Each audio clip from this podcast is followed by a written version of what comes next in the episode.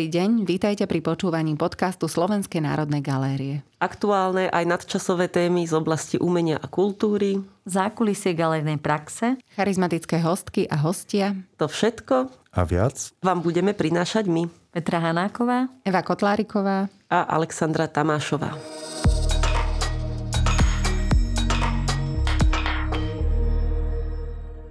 Keď sme si s kolegyňami Sašou Tamášovou a Evou Kotlárikovou dramaturgicky pripravovali zamerania svojich podcastov, bolo mi jasné, že moje témy a moji hostia budú mieriť viac do exteriéru. Že budú tak povediac interdisciplinárne. Aj preto, že som sama nielen kunzistoričkou a kurátorkou, ale aj filmovou historičkou. Moje meno je Petra Hanáková a hostom môjho dnešného podcastu je Martin Kaňuch, môj kolega zo Slovenského filmového ústavu. Vítaj, Martin.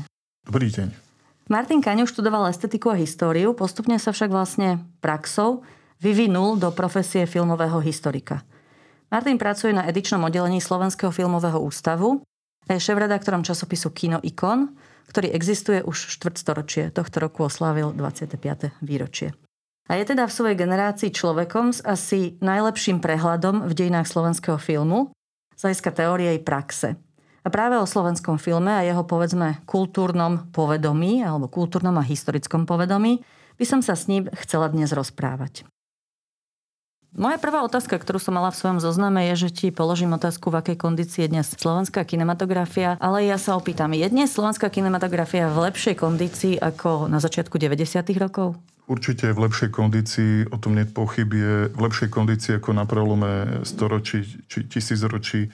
Viem to posúdiť, keď už z ničoho iného, tak len z každoročného, donedávna každoročného hodnotenia filmovej produkcie. Každý pol rok sme pre časopis e, Filmeska s kolegami hodnotili slovenskú filmovú produkciu, koprodukcie, ale hlavne teda majoritné, e, majoritné filmy slovenské bez pochyby sa dá povedať, že sa slovenský film posunul oproti 90. rokom, respektíve od e, novembra 89. Na to sú aj rôzne asi aj e, teoretické e, explikácie. Jedným z nich, že tá kinematografia lepšie funguje, ak dobre fungujú inštitúcie, ktoré sú za ňou, čo povedzme aj ten audiovizuálny fond. A moja taká naivná alebo taká narcistická trochu predstava je, že ona dobre funguje, pretože dobre funguje jej reflexia. Čiže v akej kondícii je potom e, tá reflexia tej slovenskej kinematografie, inými slovami historiografia, teória a dejiny filmu?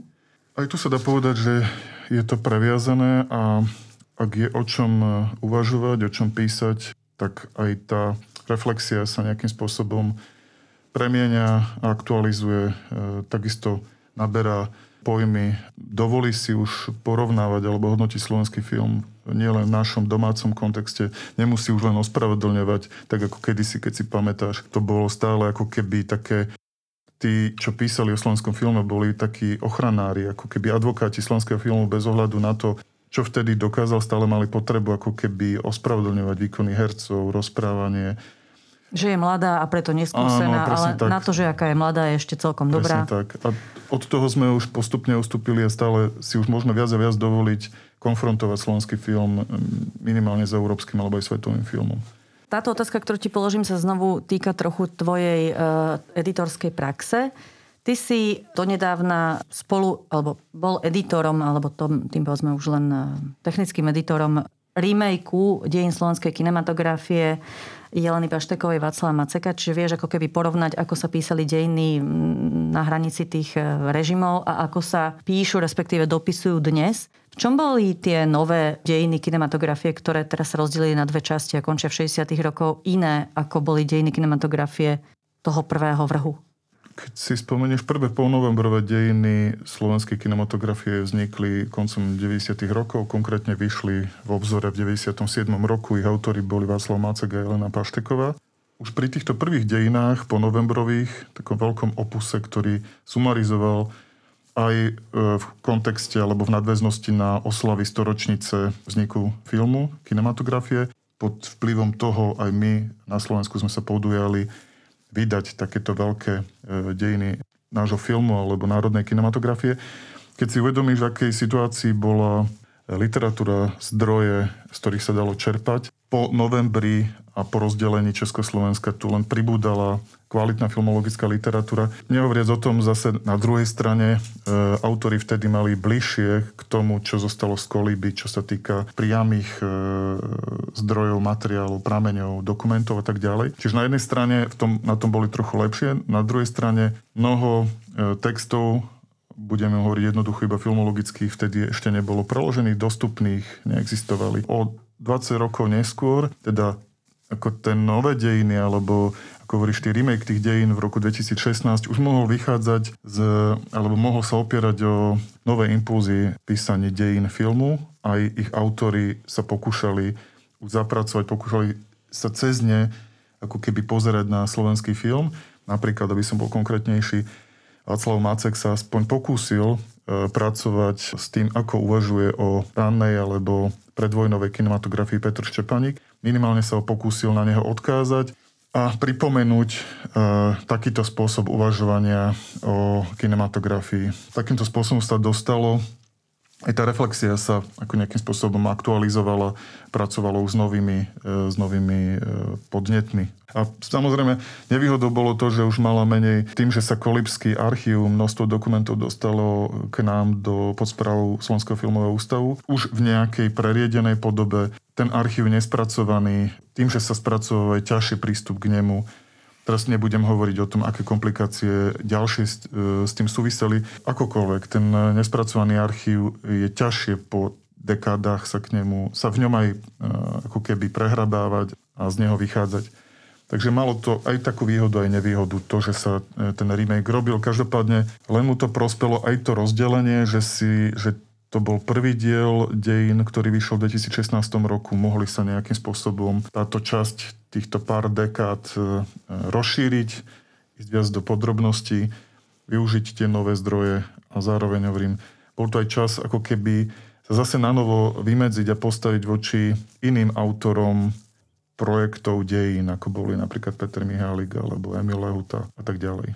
Moja ďalšia otázka bude taká, možno je to trošku tak nejak zo široka zakleniem, že na jednej strane máš za sebou práve skúsenosť na týchto druhých dejinách, na druhej strane možno tieto druhé dejiny budú, najza- budú možno zaujímavejšie v tej druhej časti. Neviem teda, ako dlho budú trvať, kým sa napíšu aj práve preto, že vlastne to, čo som predpokladal položením tej otázky, že či sa napríklad prepísal kánon toho slovenského filmu, pretože on bol v tých prvých dejinách veľmi nastavený na tie 60. roky a na, na ten akoby zlatý vek že my tu máme taký predpoklad, že teda tie naše, kine, naše dejiny kinematografie, ona si aj stále ako je, ona si nakoniec obstojí, že tie 60. roky sú tou ako keby tým najkvalit, tou najkvalitnejšou dekádou, ale mm, vlastne si vytváram e, v tej otázke terén na to, že teda máš nejaké skúsenosti s týmito prehľadovými dejinami filmu a teraz vlastne z jednou zo spoluautoriek vlastne týchto dejín, s Jelenou Paštekovou, ste aj pri príležitosti nielen teda dopísania tejto druhej e, várky dejín, ale najmä v súvislosti so storočnicou slovenskej kinematografie, ktorá sa u nás, s tým sa takisto dá polemizovať, vlastne odvádza od Janošíka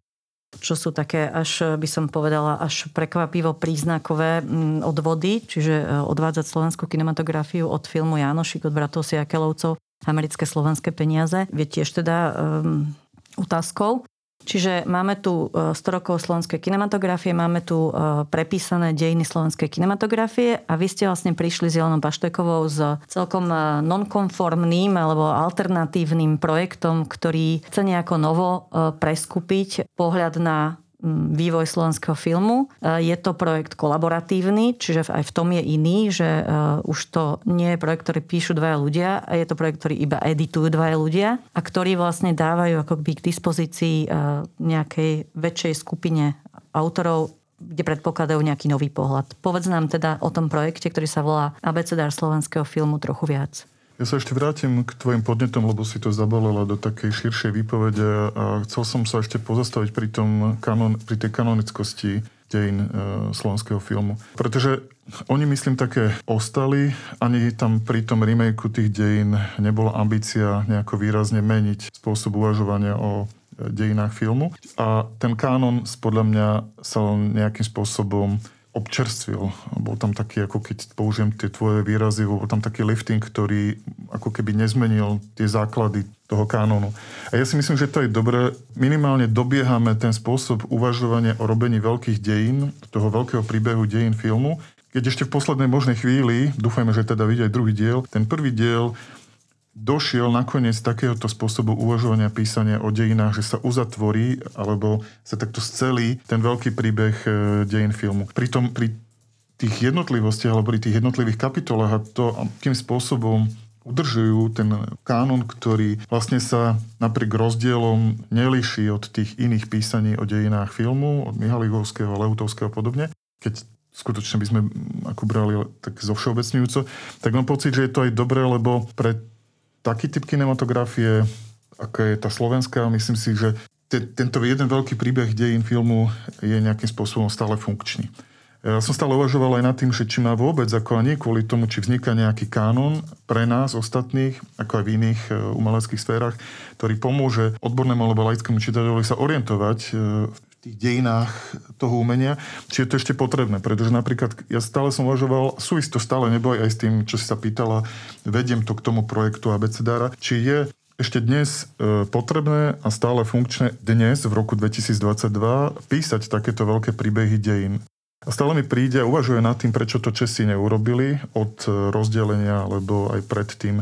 Boli tam, e, pamätám si zo 60. rokov ešte stretnutia s československými filmovými historikmi, aj, aj samostatné, ako keby, vedel by o tom veľa rozprávať pán e, profesor Macek, kde boli ako keby e, aktivity smerujúce k tomu, podklady, tézy vznikali k písaniu dejín československej alebo aj českej kinematografie. Prečo to oni za takú dlhú dobu nedotiahli a stále aj v posledných dekádach už vidíš, akým spôsobom sa viac a viac do toho zahlbovali, vznikali výskumné týmy, aj množstva ako filmových historikov, tých najlepších v Čechách. A postupne viac ako, a viac ako sa pokúšali pomenovať ten projekt a jeho nejakým spôsobom rozčleniť, e, určiť, kto čo bude robiť, čo všetko by tam malo byť. A zistili, že sa im to rozsypem pomedzi ruky, pretože už dospeli k takému poznaniu a, a hovorím zase trošku jednoducho, dospeli takým poznatkom a, a takej fragmentarizácii, že už sa im ani ho nechce scelovať ten príbeh, a napísať ten jeden veľký, to jedno veľké ako jednu veľkú dejnú líniu. Ja mám taký pocit, že už ani k tomu nepotrebujú dôjsť a že dnešné dejiny budú fungovať ako skladačka viac či menej podrobných vstupov, vhľadov do jednotlivých e, etáp, dekád.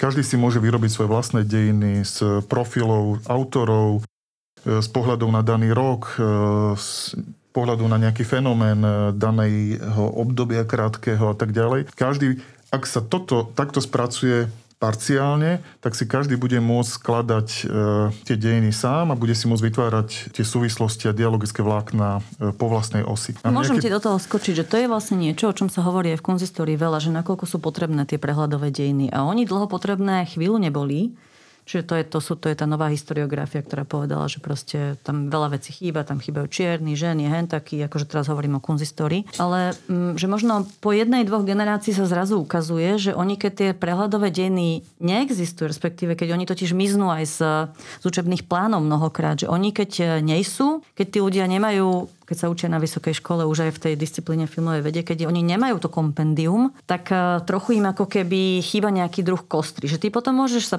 prehlbovať alebo po, po, môžeš e, zatínať e, v, v akýchkoľvek dekádach do nejakého lepšieho terénu, ale že, že nejaké to základné vlákno nenazvíme ho možno narratívom, možno nejakou kostrou alebo nejakým širšou pavučinou, že asi to treba. Ale ja som si napríklad dlho myslela, že Češi nemajú tie svoje dejiny, teda ten ako keby komplexný príbeh dejín filmu, ten narratív preto, že majú príliš veľa alebo príliš bohatú kinematografiu. Potom som si myslela, že to robia, že to nemajú preto, že príliš veľa vedia, že my tým, že až tak veľa o tom nevieme, tak sa nám to ľahšie skladá. Ale potom som pochopila, že nie. Oni to nemajú a my to máme preto, že my máme Václava Maceka. Ako teraz e, nechcem nejako urážať Jelenu, ale spôsob, akým pristupuje proste k veciam, Macek je proste písač dejín, to je proste taký tak trochu ako totalitárny pohľad na vec. On si to chce všetko poskladať, uchopiť a vytvoriť nejaký ako keby, možno je tam nejaký druh aj, to je možno nepekne povedané, tunelového videnia, ktoré ale akoby prospieva veci. Čiže možno práve preto, že oni nemajú podobne takto akože fokusovanú figúru, tak tie dejiny nemajú Ale je to samozrejme aj s tým, že príliš veľa vedia, to, je oveľa diferencovanejšia kinematografia, staršia oveľa, hej, že ak my v 21. si staviame storočnicu, tak oni sú 50 rokov starší, možno nie to tak, taký starý nie ani film, ale... Čiže, ale poďme teraz k tomu ABCdáru. Počkajte, to musím na to reagovať, lebo ty stávaš nové, nové podnety. Ja by som to nefixoval, viem, kam si mierila, ja by som to ale nefixoval na jednu figúru. V našom, lebo e, mne sa páči, aj keď sme sa bavili o tejto debate, a aj inde, ty aj iní stále pomeriavajú písania, hodnotenia 100 rokov slovenského filmu, e, vstúpiť do tohto projektu, o ktorom budeme ešte hovoriť a tak ďalej cez e, meno Václava Maceka, je výroznou figurou. Je neuveriteľné, že v takom prostredí dokázal presadiť aj predtým, aj, aj v tom druhom prípade, pri tom remakeu, tú aktualizáciu toho, toho písania dejín filmu. Na druhej strane, keď si zoberieš, ono to je veľké plus aj minus toho, keď je to na jednom človeku. Teraz vôbec nechcem ako keby hodnotiť, dokonca si dovolím ho prirovnať k iným autorom veľkých dejín, krajín ako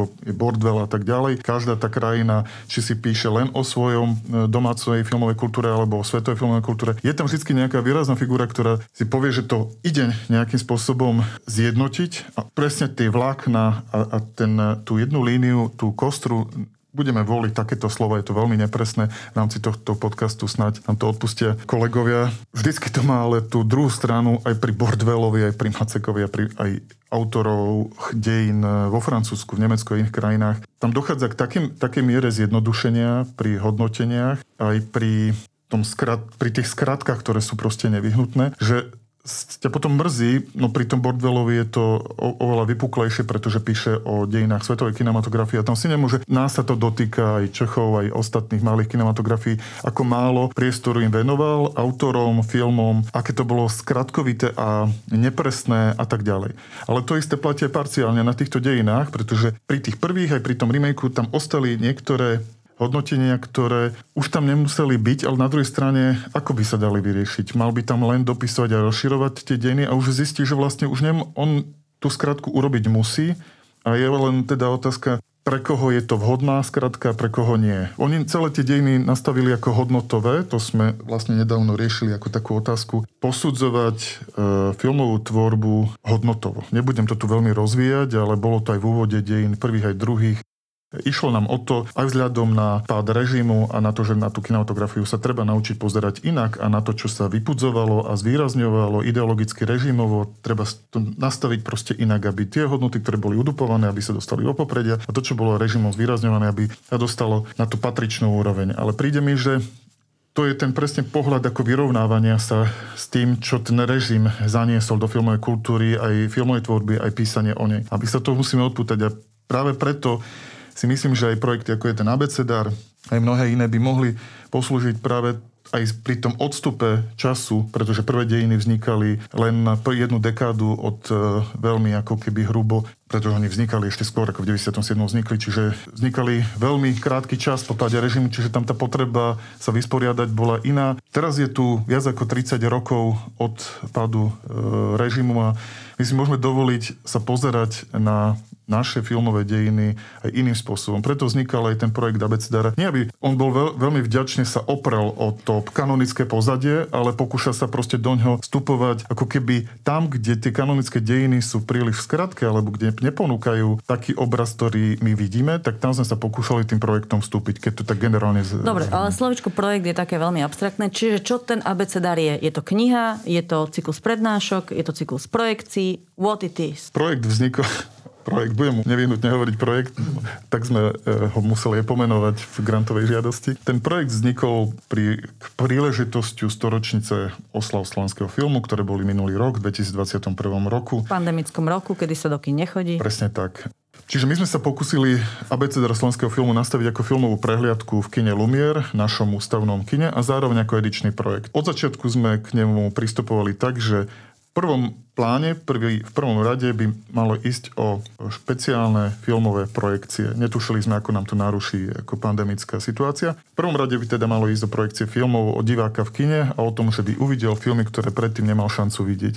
Zároveň autori, ktorí mali tie filmy vybrať a uviesť v kine, tí autori by mali napísať aj krátke hesla 5 a 7 stranové hesla o tom danom fenoméne, ktorý si zvolili. O tom, k tomu sa ešte dostaneme. Čiže na jednej strane je kinoprehliadka a na druhej strane je vydanie slovenskej a anglickej mutácie kníh, kde by boli zhrnuté hesla od A po Z. Abecedárová forma nás napadla hneď v prvej chvíli, respektíve dospeli sme k nej e, aj preto, že sme nechceli písať opäť po obdobiach. Nechceli sme hierarchické, chronologické písanie, nechceli sme sa do tých, hlavne chceli sme sa odpútať od toho, toho, od tých dejín kinematografie, ktoré poznáme. Preto sme aj od začiatku si povedali v veľmi skorej fáze, ten podnet vznikol na pôde filmoteky, kde sa aj tie projekcie mali v jej programovej časti Kina Lumier sa mali tie projekcie odohrávať. Čiže filmoteka prišla s tým impulzom.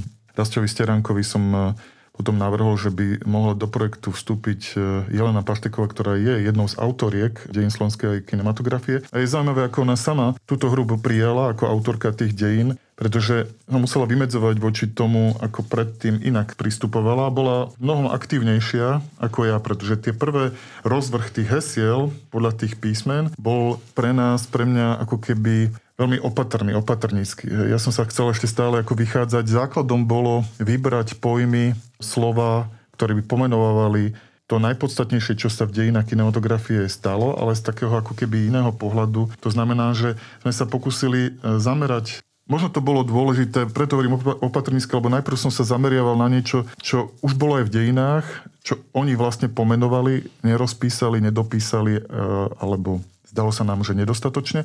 A tomu sme sa chceli venovať. Ale potom sme prichádzali viac a viac na to, že môžeme si vyberať aj fenomény, ktoré vôbec sa v dejinách nespomínajú. Hej. To znamená, že na jednej strane, napríklad, aby som bol konkrétny, som chcel mať pod písmenom O pojem odmek, pretože je to veľký fenomén prebudenia v našej kinematografii na konci 50. rokov, ktorý bol rýchlo udupaný alebo schladený. Opäť, ale ten odmek som tam chcel mať. Ale ja vám povedal, na čo? Veď je jedna kapitola v dejinách kinematografie. Poďme to proste obrátiť e, ešte inde. Čiže aby som to ešte trošku zjednodušila, keďže som aj medzi heslistami, že do tej celej abecedy, ktorá má, čo ja viem, 20x písmen, za každé jedno písmeno obsadiť jeden pojem, jedno heslo. S tým ale, že e, tú ex- exkluzivitu toho jedného hesla vždy predpokladať, že v tých ostatných heslách bude, ako, že stále je tam akoby idea nejakého komplexného pohľadu na tú kinematografiu.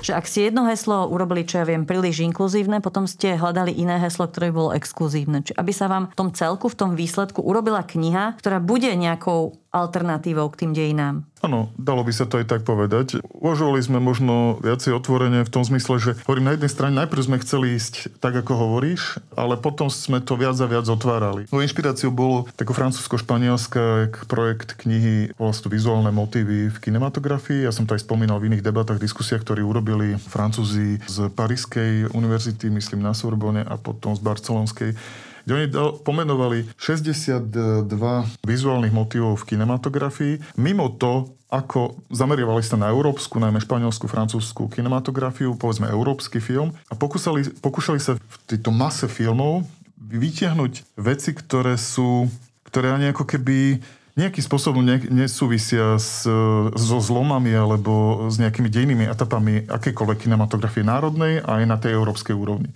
To znamená, ak dokázal nejaký francúzsky filmový historik rozpoznať, že vizuálny motív hojdačky vo filme a vedel pomenovať minimálne pár filmov, kde hrá kľúčovú rolu, tak sa tomuto venoval z hľadiska snímania, ako to zasahuje do pohyblivého obrazu a zároveň ako do príbehu. A takýmto spôsobom pomenovali neuveriteľne zvláštne vizuálne motívy od zadnej časti krku postavy, čo je, keď si to uvedomíš, veľmi ako keby prítomný film. Áno, teraz je napríklad film Miss America, kde hlavná postava vždy ako vstupuje do deja tým, že vidíme jej zátylok a jej super ako načechraný účes. Čiže ano. je to taká ako spôsob ako imerzivitu toho motívu, ako, ako, ako nás vlastne vtiahnuť dnu. Nehovoriac o tom, že pre niektorých fil, vyslovene filmárov, autorov je to rozpoznávací záber. Ako keď uh-huh. si mhm. zoberieš všetky prvé Dardenovské filmy, tak oni majú tento záber snímanie postavy, ktorá ide pred kamerou a snímanie na krk, ako sa hýbe, kde chce ísť, netušíš, kde odbočí. Taká navigácia, ako keby Presne postavy tak. do deja, len cez ten krk, cez tú postavu, pretože nie je snímaná vždy v celku, ale dajme tomu od... Mafiánskych filmoch to býva, lebo tie boxerské chrbty, nie? Že to tak... Tuto sú to väčšinou mladé postavy, ne, ne, nejde o tú uh, fizkultúru alebo fyzio... ale, ale je to zaujímavé, že ty vidíš postavu, ktorú prenasleduješ a vlastne netušíš, kde ona ide, kde skončí, kde ťa zavedie. Vieš to, ale je to urobené tak, ako keby si neustále blúdila s tou no, postavou. takto som sa trošku bála, že sa nám ten rozhovor tak už úplne trošku roz, rozsype. Takže poďme naspäť do tej ABCD. Čiže my sme sa pokúsili vytvoriť zostavu pojmov, kde sme sa najprv viac, potom menej e, dotýkali jednotlivých dekád zlomov a dejín e, slovenskej kinematografie. Pokúsili sme sa od toho viac či menej oslobodiť a trošku inak pomenovať tie kľúčové deje, fenomény v slovenskom filme. Tak nám vyšla zostava 25 hesiel, u ktorým sme hľadali autorov predovšetkým zo slovenského prostredia filmologického. S tým, že keďže ja viem, aké, eh, aké cesy som dostala ako písateľ hesla, viem, že tam bola istá otvorenosť, akým spôsobom ja sa môžem zmocniť toho hesla. Ja som dostala tri hesla, jedno bolo také štandardné, eh, filmologické spoločnosť nástup, Slovenská štátna filmová spoločnosť, to bolo jasné, akým spôsobom fungovala, čo vyrábala, bodka, kedy skončila. Potom som dostala heslo mesto, kde som si to vlastne poskladala z nejakých takých kvázi urbánnych symfónií a potom som dostala heslo zaslúbenosť. Čiže každé to heslo som svojím spôsobom koncipovala inak. Čiže vy ste eh, jednak teda si sami vynegociovali hesla navzájom. Ja sa na niektoré hesla budem pýtať, lebo mi dodnes nie sú úplne jasné. A potom ste ich obsadili autormi, čiže má vlastne ten abecenár tak, tak trochu v dvoch rovinách aj autorský rozmer. Jednak tí autori editori, z ktorých jeden má ten alternatívny pohľad na dejiny, to si možno ty. A druhá, Jelena Pašteková, z ktorou si ty vlastne predtým nikdy nejaký bližší tým nerobil. Tak to je vlastne ako keby to vedenie a to, to, to poznanie tej, toho klasického príbehu dejín. Ale samozrejme, keďže ona má jednou nohou, je vlastne v literatúre, to je vlastne tiež taká ako postava e, interdisciplinárna, čiže možno z jej hľadiska sa potom niektoré aj literárne témy mohli do toho dostávať. No a potom ste obaja vlastne poznali, aká je tu vlastne intelektuál, aký je tu intelektuálny potenciál pri písateľoch hesiel a takýmto spôsobom ste nás vlastne oslovovali. Bolo tam aj napríklad nejaké heslo, ktoré sa úplne inak vynegociovalo, alebo ktoré vypadlo a ktoré sa preobsadilo? Určite také hesla boli. To je... Povedz, e, skú, skús nám tak ako v rýchlom slede vymenovať e, hesla a ja sa ťa potom na niektoré budem možno pýtať bliž, bližšie. OK, tak z tých 25 hesiel ešte poviem jednu veľmi obecnú vec, ktorá ale s tým pomenovávaním tých hesiel súvisí, pretože tá abecedárová forma, aby sme tu nehrali to, že to je nejaký geniálny nápad, ona je veľmi bežná v súčasnosti. Mnoho sprievodcov v galériách, v múzeách sú postavené na tomto. Je to taká kurátorská vec trochu. Mne sa to páči, pretože sa tam proste vymky, vymkneš z toho, z toho nejakého dejného prehľadu, dejného pohľadu, nejakej hierarchie a tak ďalej. To je jedna vec. Druhá vec, my sme sa pokúšali pri tých heslách postupovať od ja som ako keby zmenil ten pohľad na začiatku. To bolo, to bolo na začiatku, pretože do toho projektu najprv vstúpil aj Mišo Michalovič, bavili sme sa o tom s Rastom Stieránkom, potom prišla Jelena. Akým spôsobom nastavíme to formovanie hesiel? Na jednej strane tu bola tendencia ísť ako keby od všeobecného k, ku konkrétnemu. Dajme tam heslo identita, dajme tam heslo normalizácia. Pre mňa tie hesla takto pomenované by boli, by toho písateľa aj čitateľa smerovali k nejakému nieč, niečomu, čo sa by sa muselo aj ako nejako určovať, vymedzovať. A vlastne k písaniu štandardných dejín svojím spôsobom. Jednak a bolo by to rôzne otvorené, čo sa týka potom aj filozofovania, mudrovania okolo toho, čo všetko tam patrí. Mnoho iných e, zdrojov by sa tam zrazu objavovalo a tak ďalej. Sme, ja som sa pokúsil to prevrátiť s tým, že ideme a pri tých pomenovaniach niektorých tých hesiel, ktoré tu o chvíľu prejdem, to vidieť, my sme sa pokúšali ísť od konkrétneho fragmentárneho k tomu obecnému. To heslo k tomu malo navádzať, k tomu, tomuto pohľadu, k tejto perspektíve. To znamená, že sme sa pokúsili pomenovať veľmi, alebo vybrať pojem, ktorý aj v tej dobe fungoval, ktorý pomenoval niečo veľmi tej chvíli e, konkrétne, objavil sa v novinách, povedal ho kritik, autor a tak ďalej, ale Zrazu sa z neho stal fenomén a okolo neho sa točila diskusia pár rokov, ako to bolo na začiatku 60. rokov o intelektuálnom a diváckom filme, ktoré potom vlastne, celá tá debata pro, vlastne cross 60. roky skončila v pojme Sfinga, ktorý sme tu tiež zaradili. To slovo Film Sfinga použil Pavel Branko ako keby na označenie kinematografie, ktorá došla od toho, je záhadná, povedzme. Od hej? tých budovateľských filmov zrazu dospela k experimentovaniu, ktoré sa ťažko prijímalo v tom našom kultúrnom prostredí. A experimentálne štúdio Koliba, jeden jeho text a neviem, či v ňom alebo ešte nejakom inom, kde hodnotil tieto tendencie ako keby veľmi prudko naskočiť k tomu intelektuálnemu filmu v prostredí, kde... To nie je divácka tradícia. Nie len divácka tradícia, ale ani formálne, ani autory na to neboli FAMu a u nás ako vedení procesy schváľovania filmov, literárnych scenár a podobne, to vôbec tomu nesvedčalo. A zrazu tu prišiel Rob Gried a nakrutil na Slovensku filmy, ktoré boli absolútne nezrozumiteľné. A pomenovať film ako Sfingu, ktorá nehovorí, len ako evokuje nejaké tajomstvo. To sa zdalo Brankovi vtedy príznačné a nám tiež. Preto vzniklo heslo, ktoré opisuje, akým spôsobom sa menilo rozprávanie v dejinách kinematografie písal ho Katka Mišiková a mohla sa zamerať aj na ten prehľad, čo aj urobila, vlastne, lebo tá kniha aj celý ten projekt nie je len pre odborníkov, ale pre ľudí, ktorí ako keby nahliadnú do toho vývoja dejín, eh, do toho vývoja slovenského filmu. Urobila jednak prehľad a zároveň poukázala na niečo, čo žilo e, aj cez to, lebo na ten pojem sa potom neveriteľne veľakrát, dodnes sa na ňo reaguje, tak ako aj na iné brankové pojmy. Pomed, potrebujeme sa voči nemu vymedzovať, stále je trošku taký ako neurologický.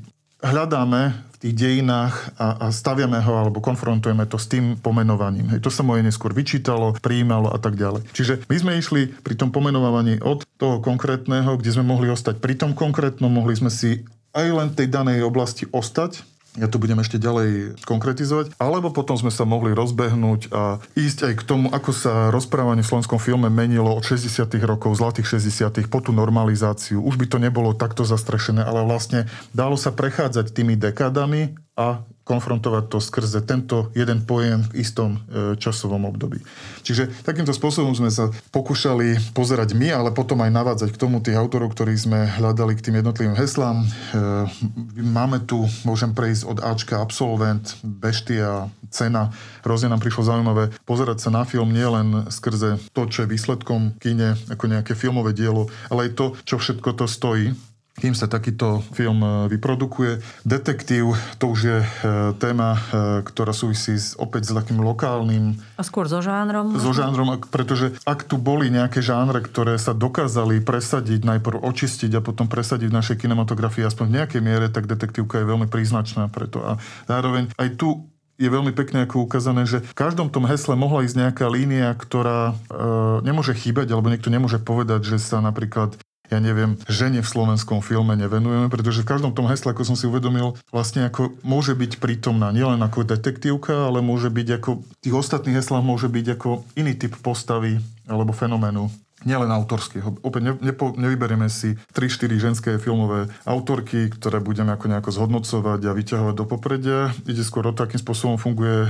ženský element e, napríklad cez žáner e, detektívky. Potom tam bol Eden, Frida, na ktorú si bola ty zvedavá. E, Frida je, som. Frida je krstné meno prvej slovenskej e, herečky, herečky ktorá sa objavila v tých najranejších krátkých skečoch bratov Schreiberovcov a v rámci tej rodiny ona fungovala pri, tých, pri tom nakrúcaní týchto krátkých filmov, ona fungovala ako prvá slovenská neprofesionálna herečka, neherečka. Ja som to heslo najprv koncipoval ako keby obecne otvorenejšie na to, že od, od nej sa dostaneme cez neherectvo, herectvo ako keby k ženskému herectvu vôbec v slovenskom filme. Jelena toto potom trošku vymedzila vyslovene na neherečky, ktoré sa postupne dostávali do slovenského filmu a stávali sa... Aha, a to heslo píše Jelena. Nie, to heslo písala Monika Mikušová a posunula sa. Ja som napríklad v tom hesle chcel zohľadniť aj cez ňu, keďže ona bola skutočne v tých e, prvých rokoch ako keby prvou herečkou prvých našich takýchto pokusov, krátkých raných, tak som chcel trošku ako keby fokusovať aj na ráne dejiny kinematografie. Lebo opäť tam nemáme heslo, ktoré by bolo vyslovene nastavené okrem toho Jánošika nešťastného, ale nebolo tam tak nastavené tú ráne, ráne dejiny kinematografie. Ale potom sa ten fokus, opäť to bolo na autorovi. Či si zvolí akú cestu. My sme mu dali v nejakej anotácii návod, ako má postupovať, ale potom si mohol vybrať cestu, či pôjde presne po nami vymedzenej ceste neherečiek v slovenskom filme, alebo si tam pridá aj to, akým spôsobom mohli ako, ako sa zapojili do toho diania a do vzniku tých filmov v prvých rokoch vývoja našej filmovej kultúry. Potom ďalej po, postupujem, je tam Grapefruit, k sa možno dostaneme, hory v slovenskom filme.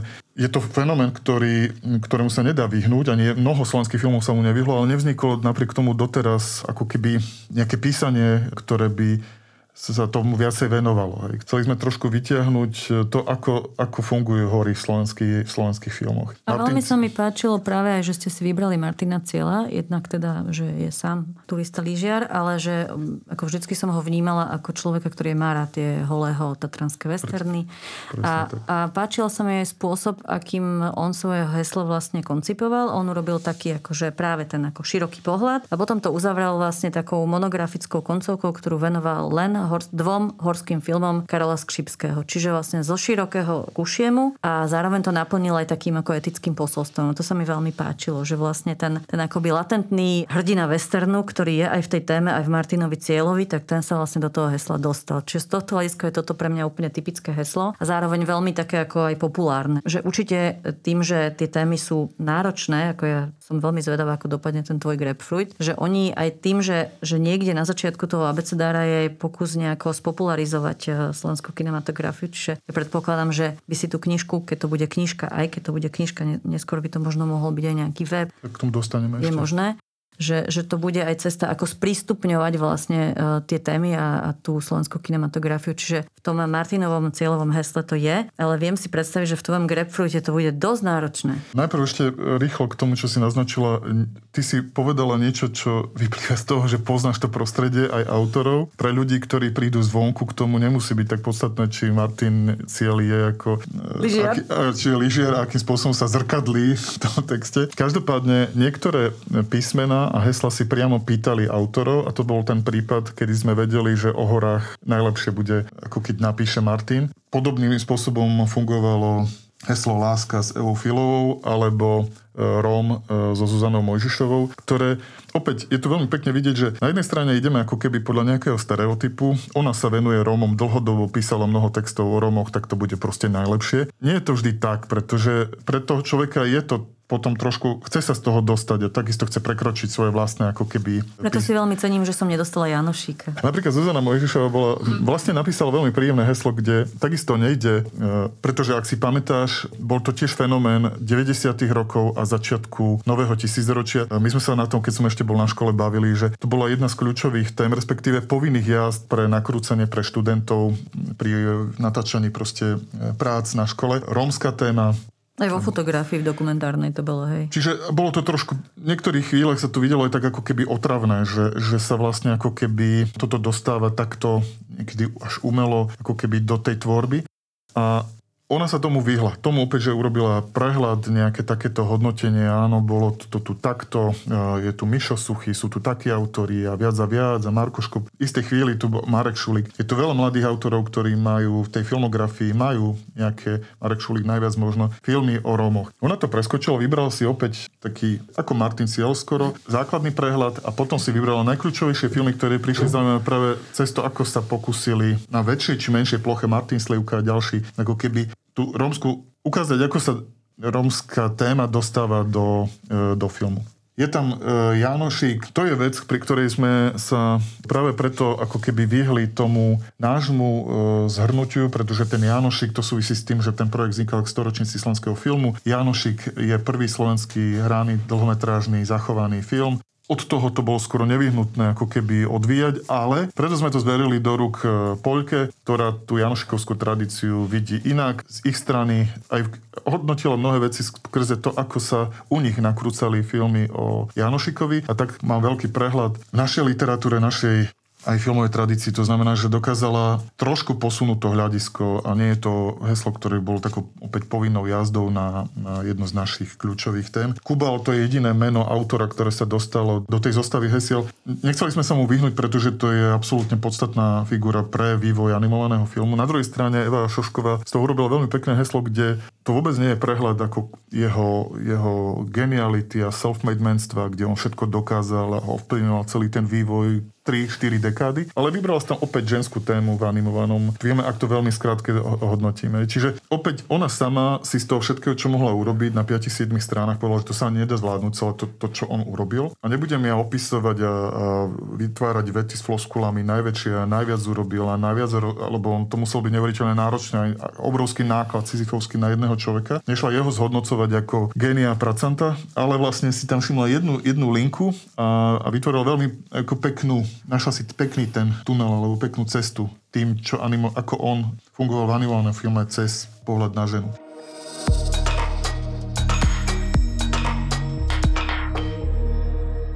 Podstate tam, toto je vlastne jediné autorské meno. Že to bola možno aj jedna tá cesta, ako prepísať tie dejiny, ako zbaviť ich tých, to sú tie dejiny bez mien, no. Kunstgeschichte ohne, ohne námen. A zároveň e, možno aj prehodnotiť tú hierarchiu tých, nie žánrov, ale módov filmu. Čiže nie je to len o hranom filme, nie je to len o hranom filme a dokumente, je to aj o animovanom filme a možno ešte by som to spojila s iným heslom, Veľmi sa mi páčilo, že Eva Filová, keď robila Lásku, tak sa vlastne zase nevenovala filmom, ktoré majú nejaký základný erotický narratív alebo ktoré majú nejakú dominantnú ženskú hrdinku, keďže ona je vlastne feministická autorka, ale že sa vlastne venovala filmom venovaným sexuálnej osvete. Že to je vlastne zrazu taký akože úplne nečakaný, ale zároveň celkom príznakový z hľadiska teda témy. Fokus na jeden úplne skrytý žáner a vlastne sa venuje pár filmom zo 70 rokov, ktoré sa venovali sexuálnej výchove. Super vybavené heslo láska, nový pohľad, zároveň uplatnila aj svoje rodové hľadisko, lebo ukázala, že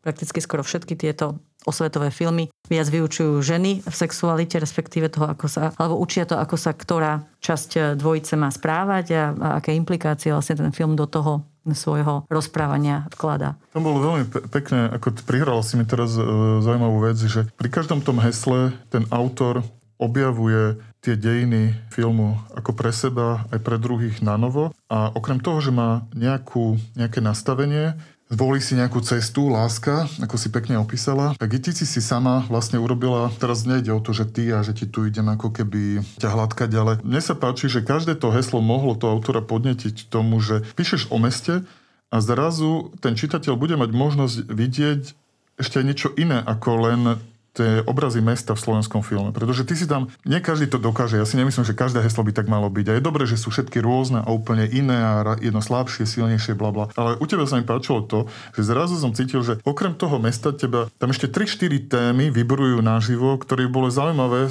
Ty si ich ako keby rozvinul spojený s mestom, ale napríklad ten fenomén Dibarbora, mne sa takto ukazuje fenomén Kalina v Grapefruite, že zrazu tam naznačuješ ešte, že, že tam sú rôzne vrstvy. A my ideme teraz po meste a dajme tomu aj Dear Barbara vo filmoch o meste, ale ukazuješ aj jeho ako figuru, jeho temperament. A každý tak môže poukázať cez nejakého herca alebo cez niečo iné, cez tvorcu alebo ja neviem, ešte nejakú inú vec, môže ukázať to rozvrstvenie nemusí to byť len opis toho, ako mesto vyzeralo v, v priebehu rokov v slovenskom filme. A zrazu si tam žijú iné, iné témy, ktoré môžu sa rozvinúť potom v tých iných heslách, ktoré by mohli pribúdať mimo. No preto vlastne mňa to, ja, ja som mala pocit po dopísaní toho hesla mesto, že jednak, že chcem ešte ďalšie hesla, čiže ja som sa ťa, ak si si všimol, pribežne pýtala, že ako to vyzerá s ostatnými. Ja som si chcela heslo D, teda nechcela som detektíva, chcela som dočkať, čiže už som potom si vymýšľala vlastné heslá, ktoré dobre. Ako naozaj človek sa potom nastaví na takú ako kreatívnu historiografiu, lebo to je svojím spôsobom tak, alebo teda ten kurátor vo mne, lebo ten projekt naozaj je kurátorský, akože si vlastne stávaš úplne ako anamorficky, transverzálne sieťami, ktoré vyhovujú vlastne tebe. Čiže je to trošku vlastne pri tých heslách taký ako egoistický spôsob písania, ale zároveň podľa mňa ja to tak mám, že ak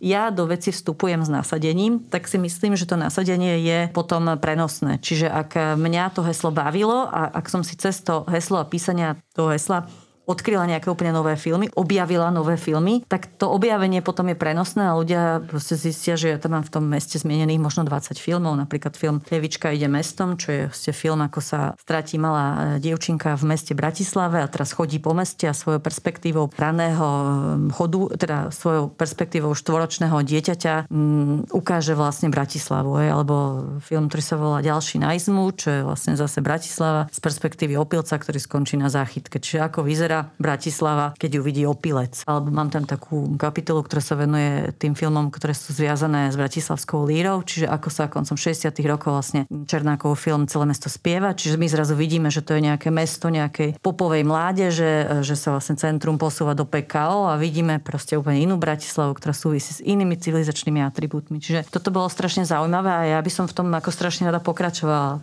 No ja by som, my sme aj potom paralelne v Kinoikone rozbehli takú rubriku, kde sme sa pokusili ako keby pokračovať ešte na mimo ten základnú zostavu hesiel, ktorá vyjde nejaké knihy a tak ďalej, tak sme sa pokúsili práve týmto smerom ísť a určite je to otvorená cesta. Mne sa páčilo aj to, akým spôsobom, keď sme si hovorili, že to nechce ísť po majsterštikoch, po najvýznamnejších tvorcoch, nechce tam mať e, overené hodnoty a ani ich nechce spochybňovať, ale chce práve vyťahovať a upozorňovať na veci, ktoré boli sa dostali nejako na, na okraj, pretože už nie je priestor, ako venovať sa každej veci a niektoré prirodzene museli ustúpiť na okraj. Zamerne to takto hovorím. To znamená, že ideme vyťahovať veci zabudnuté, možno viac alebo menej obskúrne, ale ideme ich dostávať ako keby do centra pozornosti. A to ti umožňuje okrem toho vylúč- vy- vymknutia sa z hierarchie nejakých chronológií, to umožňuje napríklad aj to, čo sme nedávno riešili e, s Petrom Michalovič, tú cestu k anachronizmu, pretože ty si vtedy môžeš dovoliť vlastne pri tom roz, písať do hesiel a úplne inom písaní e, dejín si môžeš dovoliť vlastne ako keby aj cestu späť zo súčasnosti do minulosti a naspäť e, do súčasnosti. Môžeš si dovoliť otvoriť iný typ komparácií a vlastne vzťahovania jednotlivých vecí. Nemusíš neustále sledovať to, aby ten človek rozumel tej, tej niti, to, tej príčinám a následkom a tak ďalej. Môže sa voľne hrať. Ja neviem, koľko autory, teraz by som to nechcel hodnotiť, si to takto až dovolili, ale je to, bola to jedna z možností a bude sa možno lebo hovoril som najprv, že sme boli opatrnícky a príde na to, že po, týchto, po tejto 25-ke budeme ešte otvárať ten abecedár a budeme sa vrácať aj k jednotlivým písmenám, budem môcť toto rozvíjať na iných e, fenoménoch.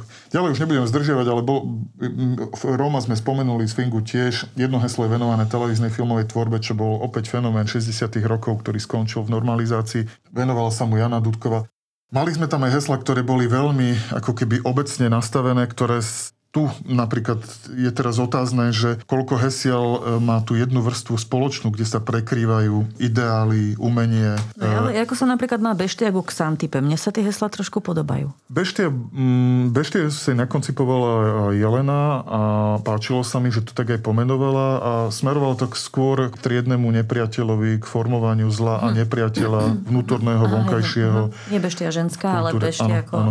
Aj tak Xantipa je veľmi zaujímavá. Opäť s tým prišla Jelena a veľmi sa mi páčilo, že to nie je nejaký, že tam nemáme nejaký obraz osudových žien, nejakých krasotiek, nejakého proste typického ako keby, ako keby pozerania, pretože tie niektoré herečky ponúkali aj taký aj takýto pohľad na ja neviem, ženskú krásu alebo na ženu. E, zoberme si Turbovú a ďalšie proste figúry Šalagovú, nie?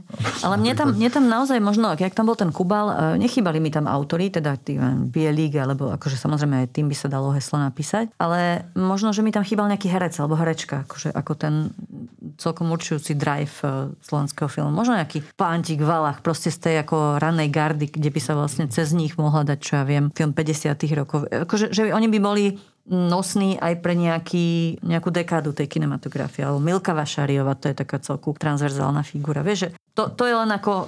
Hej. Určite asi každý editor by si to inak poskladal a každé akoby dvojeditorstva by dali možno nejaké iné zostavy. Tam bolo, trošku sme na prvý krát, keďže sme do toho vstúpili vlastne ako Pokus, museli sme ho od začiatku proste celý ten, e, nakoncipovať tú zostavu a ten abecedár. Nechceli sme ísť ako cestou e, najprv mien a ľudí, aby sa z toho nestali profily proste herecké. A oni, tí herci sa objavujú, nielen u teba, určite sa objavia ešte v iných, no, okrem tej Frídy, ktorá je prírodzene k tomu navádza, je tam časť venovaná tej, alebo nejaká časť toho textu je venovaná tej Fríde, ale na to ešte si myslím, budeme musieť dozrieť, aby sme urobili heslo chudík alebo pántik tak, aby to nebolo o nich, ale o, ja neviem, hereckej tvári, ktorá nejakým spôsobom funguje, alebo o herectvách, typo herectva a podobne. Je tam, pántik je neuveriteľne zaujímavá e, postava, jednak politicky angažovaný a zároveň... E, to chlapáctvo toho slovenského filmu. až po tú bambulku, takže ono by sa dalo opísať v, z mnohých strán, ale v tejto chvíli my sme išli ako keby po vizuálnych motívoch a priamo ako tvár a konkrétneho človeka sme v tejto chvíli do toho nekomponovali. Ešte sa opýtam na jednu vec. E, ten grapefruit, ten ti neodpustím, týmto už Ešte sa k tomu dostaneme. že sú tam teda aj domáci autory, e, heslári, ale je tam aj pár zahraničných e, autorov, čiže predpokladá, že existujú vonku nejakí znalci slovenskej kinematografie. Existujú takí a kde sa vlastne berú? Sme sa pokúšali myslieť pri niektorých heslách práve na ten pohľad zvonku. Ja som spomínal ten polský pohľad na Janušika, pretože tam sa priamo žiadal veľmi by som prijal, keby sme mali aj heslo povstanie, pohľad zvonku. Venovalo sa mu tu veľa pozornosti, písalo o ňom aj Eva Fialová. Povstanie nakoniec zostalo. Povstanie ostalo, písalo o ňom Václav Macek, teda bol editorom, myslím, zborníka Vojna vo filme, film vo vojne. Vojna film, myslím, aby som to tak zúžil, nepamätám si presne ten názov. Je to téma, ktorá je opäť podobne ako hory a mnohé iné fenomény ako prítomná od povojnovej slovenskej kinematografii nakoniec vlastne sme zvolili cestu, ako keby Dostal to e, na starosť e, Rásťo Stenánka z Filmoteky, ktorý o tom prednášal vo Viedne pri nejakom e, prehľade všetkých európskych partizánskych filmov a on dostal na starosť tam predstaviť slovenské filmy o partizánoch a o povstaní. Každej tej krajine bolo nejaké povstanie a nejakí partizáni. Prišlo mi zaujímavé, že mal tú skúsenosť, mohol sa konfrontovať pri tom, čo poznal, počul z hľadiska tejto prehliadky, že by to zohľadnil pri tom e, svojom písaní o povstaní. Ale pri tých iných autoroch samozrejme existujú autory, ktorí sa nejakým spôsobom zaujímajú o slovenský film aj preto, robia to cez tému. Napríklad teraz sa nám ozvala jedna badateľka z Rakúska, ktorá e, robí stredoeurópsko-azijské vzťahy v kinematografii, respektíve to, ako sa kinematografie v Strednej Európe kontaktovali alebo zaujímali o Áziu vo filme a začala proste sa prudko zaujímať o kubenkové filmy, ktoré... Kambodža. Nielen Kambodža, on bol aj v Indii a mm. v Ázii sa hýbal mm. pomerne, ale Kambodža Cifra najviac, áno. Vietname, hej. Mm-hmm. A má aj pár filmov, projektov o, o Indii. Ju zaujímalo práve tá India, ja som jej nominoval tú Kambodžu. Povedz, že v Indii mal obrovský úspech slovenský film Rodná zem. Čiže áno, e, boli tu, no, okrem tejto mladej bádateľky, je tu Utera Slov, ktorá sa zaujíma o Janošika, už písala aj pre vás, myslím, nie, do slovenského mýtu. Je tu Jonathan Owen, e, mladý britsko-kanadský bádateľ, ktorý rieši 60. roky stopy surrealizmu u nás. Pred dlhým časom ešte u Marenčina a Ďura Mojžiša chodil študovať podobne slovenský surrealizmus Tiziana de Amico z Talianska. Čiže sú e, niektorí autori, ktorí si zvolia parciálnu tému tých dejín a oni si ju konfrontujú, vždycky siahnu aj po takejto lokálnej kinematografii, ako sa to v nej odrážalo nejaký fenomén cross, ktorý bol v Európe fenomén. A to je vlastne celkom sympatický spôsob upotrebenia vlastne tých zahraničných bádateľov, lebo ty nepredpokladáš, že ten zahraničný záujemca o ten slovenský film bude ovládať celú kinematografiu, lebo na čo, hej? Ale že práve preto, že je to takýto formát, tak je on použiteľný a zároveň to aj pre neho je zaujímavé, že on si naozaj v tom svojom segmente uh, môže akoby vybaliť uh, tú svoju erudíciu a nemusí musí sa zaoberať filmom 70. hentých rokov. Čiže o mnohí tí mm, odborníci z toho západného prostredia možno poznajú e, nás ako súčasť Československej novej vlny, či možno poznajú práve tie 60. roky, lebo sme boli v balíčku vlastne s tým českým filmom, ktorý možno viacej sledujú, ale vlastne e, tú svoju, e, to svoje poznanie môžu práve v takomto formáte upotrebiť. Úplne si presne vystihla napríklad Olafa Millera, ktorý písal to heslo detektív o slovenských detektívkach, tak to je presne taký typ festivalového kurátora, aj kritika, e, nie filmového vedca alebo historika, ale to je presne taký freak západný, aby som to až doslova tak označil, ktorý sa zaujíma o detektívky alebo krimi filmy. Nie je len o to. A v tejto žánrovej vrstve si on vyhľadáva a vychutnáva práve aj takéto bizarnosti. A potom si vytvára spojenia medzi tými filmami, potom ich dostane napríklad do nejakej zostavy pre festival, ktorý ho angažuje pretože to je taký, som povedal, nájomný kurátor, ktorý, keď festival vie, že on je veľmi dobrý a vyzná sa v tejto časti kinematografie, tak ho angažuje a dovolí mu vytvoriť e, nejakú zostavu filmov. A on sa ukázal ako veľký ználec, aj keď to na tom hesle možno nie je tak e, vidieť, ale veľký ználec práve ako keby slovenských detektívok. Prekvapil ma, že poznal aj šerifa za mrežami, aj Letrichové filmy, aj e, a ešte pri ešte, uh, ja teda, keďže som zamestnanec filmového ústavu, ja som to mala celkom jednoduché, že vlastne v čase, keď sme tie hesla písali, boli kina zavreté. Čiže bola vlastne zavretá aj badateľňa, aj kúkania takzvaná. Že vlastne mali ste aj požiadavky pri tých autoroch, čo písali hesla, aby ste nejaké filmy im požičali, alebo aby ste im ich nejakým spôsobom sprostredkovali. Áno, autori dostali tú možnosť, ak by sa zamerali alebo zaujali pri prehľadávaní SK Cinemy, čo je databáza filmového ústavu, databázy filmového ústavu, kde si môžu ľudia aj zvonku ktokoľvek si môže dohľadať základné informácie o slovenských filmoch. Ak by sa do nej pustili a našli film, ktorý ich len z anotácie zaujal, mali možnosť, ak bol zaznamenaný na nejakom nosiči u nás, tak mali možnosť si ho pozrieť a použiť e, pri tom písaní. Od tohto sa potom ja ako keby presmerujem na ďalšiu otázku, čiže budeme mať hotovú knižku, abecedár predpokladám potom aj v tej anglickej mutácii. Budeme mať, e, predpokladám, že už dobehnutý ten e,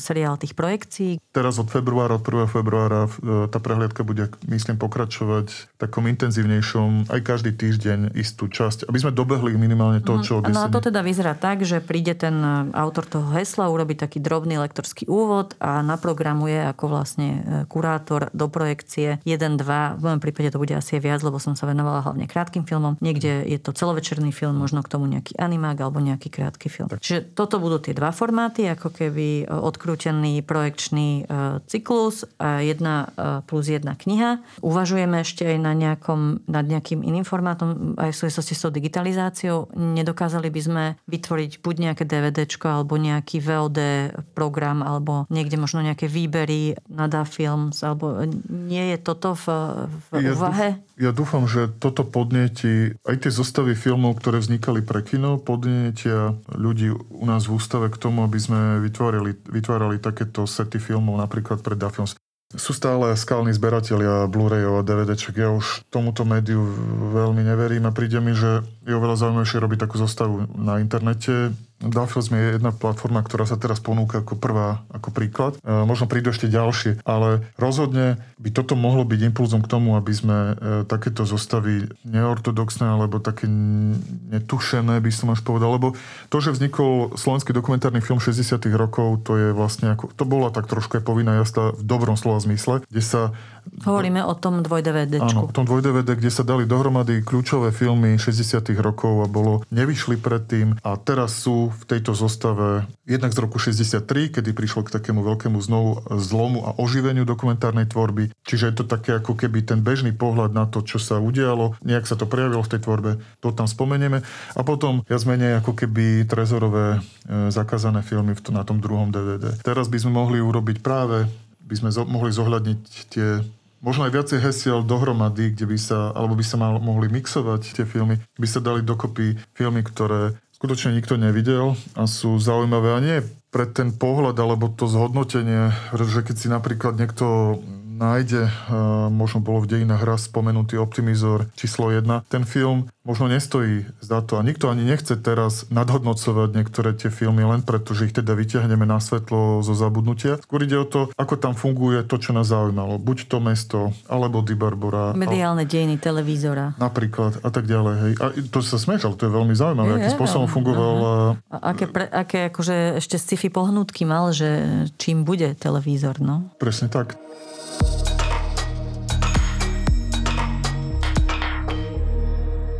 Ešte možno, že by som objasnila ten DaFilms. DaFilms je taká VOD platforma, čiže čisto vlastne virtuálny distribučný kanál, e, ktorý ponúka, e, pôvodne to bol hlavne dokumentárny film český a slovenský, sem tam ešte nejaký širšo regionálny, ale dneska sa vlastne tam už e, dajú nájsť aj celovečerné filmy. S tým, že funguje tak kurátorsky, čiže tie veci sa tam objavujú v takých ako profiloch, hovoria tomu profily alebo balíčky, to ja tomu hovorím balíčky. A vlastne už Slovenský filmový ústav už dlhšie s nimi spolupracuje a teraz sa tá spolupráca intenzifikuje. Predtým sa tam objavili archívne reklamné filmy, to je tak rok, dva dozadu. Samozrejme to súvisí aj so stupňom digitalizácie, pretože síce si Slovenský filmový ústav veľmi vášnevo digitalizuje, ale stále sú prioritou tie hrané filmy, ktoré z môjho hľadiska historika možno ja by som uprednostňovala viac dokumentárne, ale dobre, ale postupne sa už pridávajú aj dokumentárne. Čiže keď sa môže v snahe vytvárať nejaké kolekcie, e, vždycky tam hrá úlohu aj to, nakoľko je ktorý segment toho, čo potrebujeme pre tú kolekciu zdigitalizovaný. No ale späť k tomu dá filmu, čiže okrem tých reklamných filmov, ktoré sú tam už dlhšie, je tam e, veľký profil Dušana Hanáka. Vždycky tomu predchádza aj taká nejaká malá uputavka zoznamu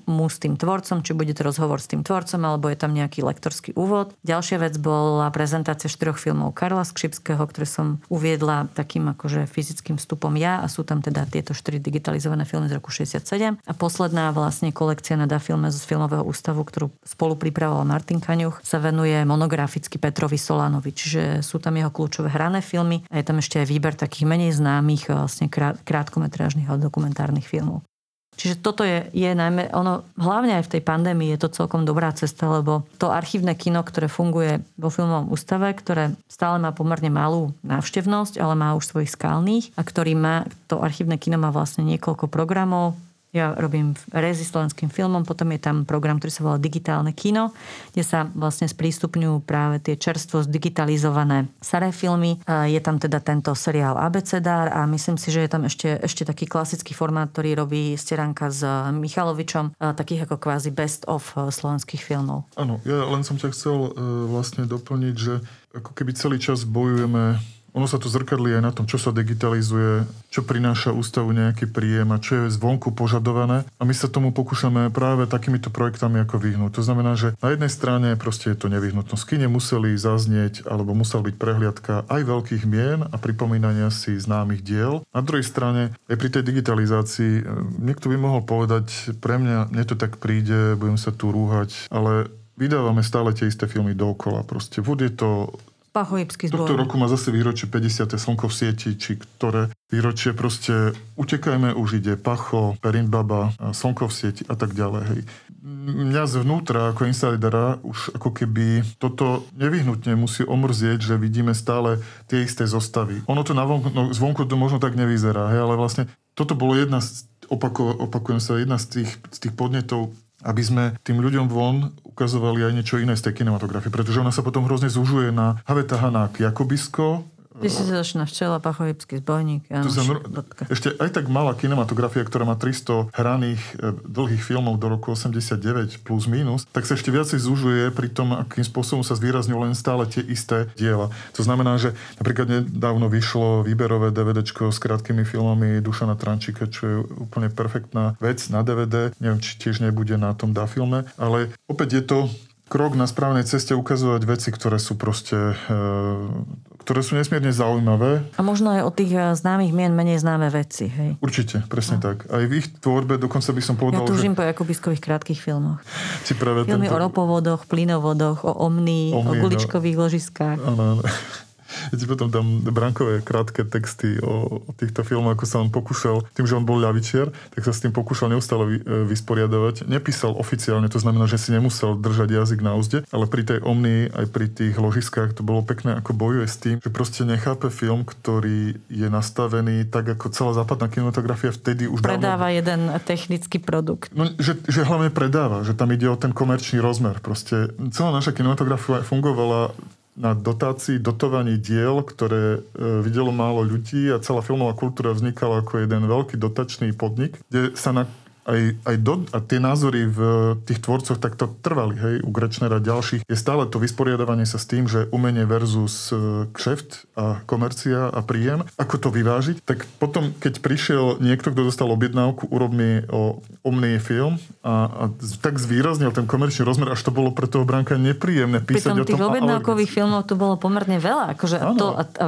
vieme, vieme o nich veľmi, veľmi málo, akože zdravotnícke filmy, dopravné filmy o proste nehodou, akože Dobre, oni boli objednávkové skôr v tom osvetovom slova zmysle, ale neboli to produkcie, ktoré by sa vygenerovali na kolibe, boli to proste, no, neviem, zdravotné pomôcky a aké rôzne učebné filmy. Ale u nás bolo ten koncept filmu ako umenie tak silný, že, pre, že to bolo až nehodné, že sa film roztáčal na proste produkty takéhoto typu. Už bola televízia, to stačilo vybaviť tam.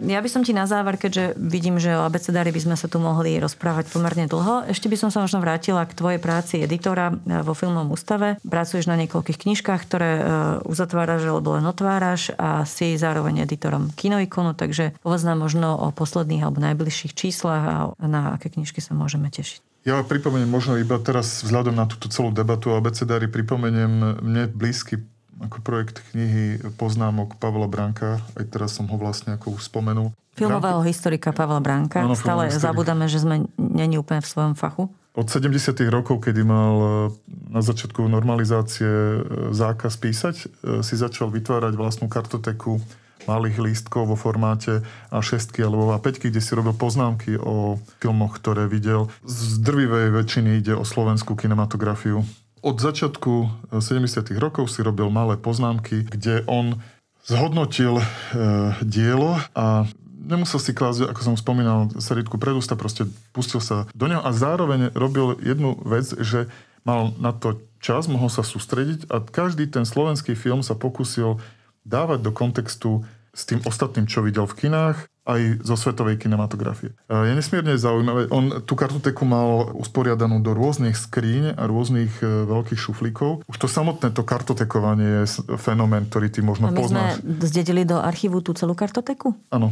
Možno vo výtvarnej sfére to poznáš u niektorých, ktorí to viac či menej konceptuálne brali. Pre mňa to bolo u kriti... On bol pedant a ten svet e, si takýto potom začal tvoriť. Ne, nehovorím, že predtým nemal, ale myslím si, že maximum z tej kartoteky, čo si on e, na, nahonobil, tak vznikla od tých 70 rokov vyššie. On hodnotil ten slovenský film až po súčasnosť a tá kartoteka mu slúžila ako zdroj informácií, bol to jeho vlastný internet. Ja som si to nazval, že to bolo ére, keď sme o tom nemohli tušiť, tak on si vytvoril taký vlastný web a hyperlinkoval tie odkazy a tie malé listočky o tých filmoch. To znamená, že pri jednom odkázal na ten druhý, aby vedel a e, poznal tú väzbu. Vytváral také takéto linky. My sme vybrali z tých niekoľko tisícov, písal o krátkom filme, písal aj o dlhých filmoch.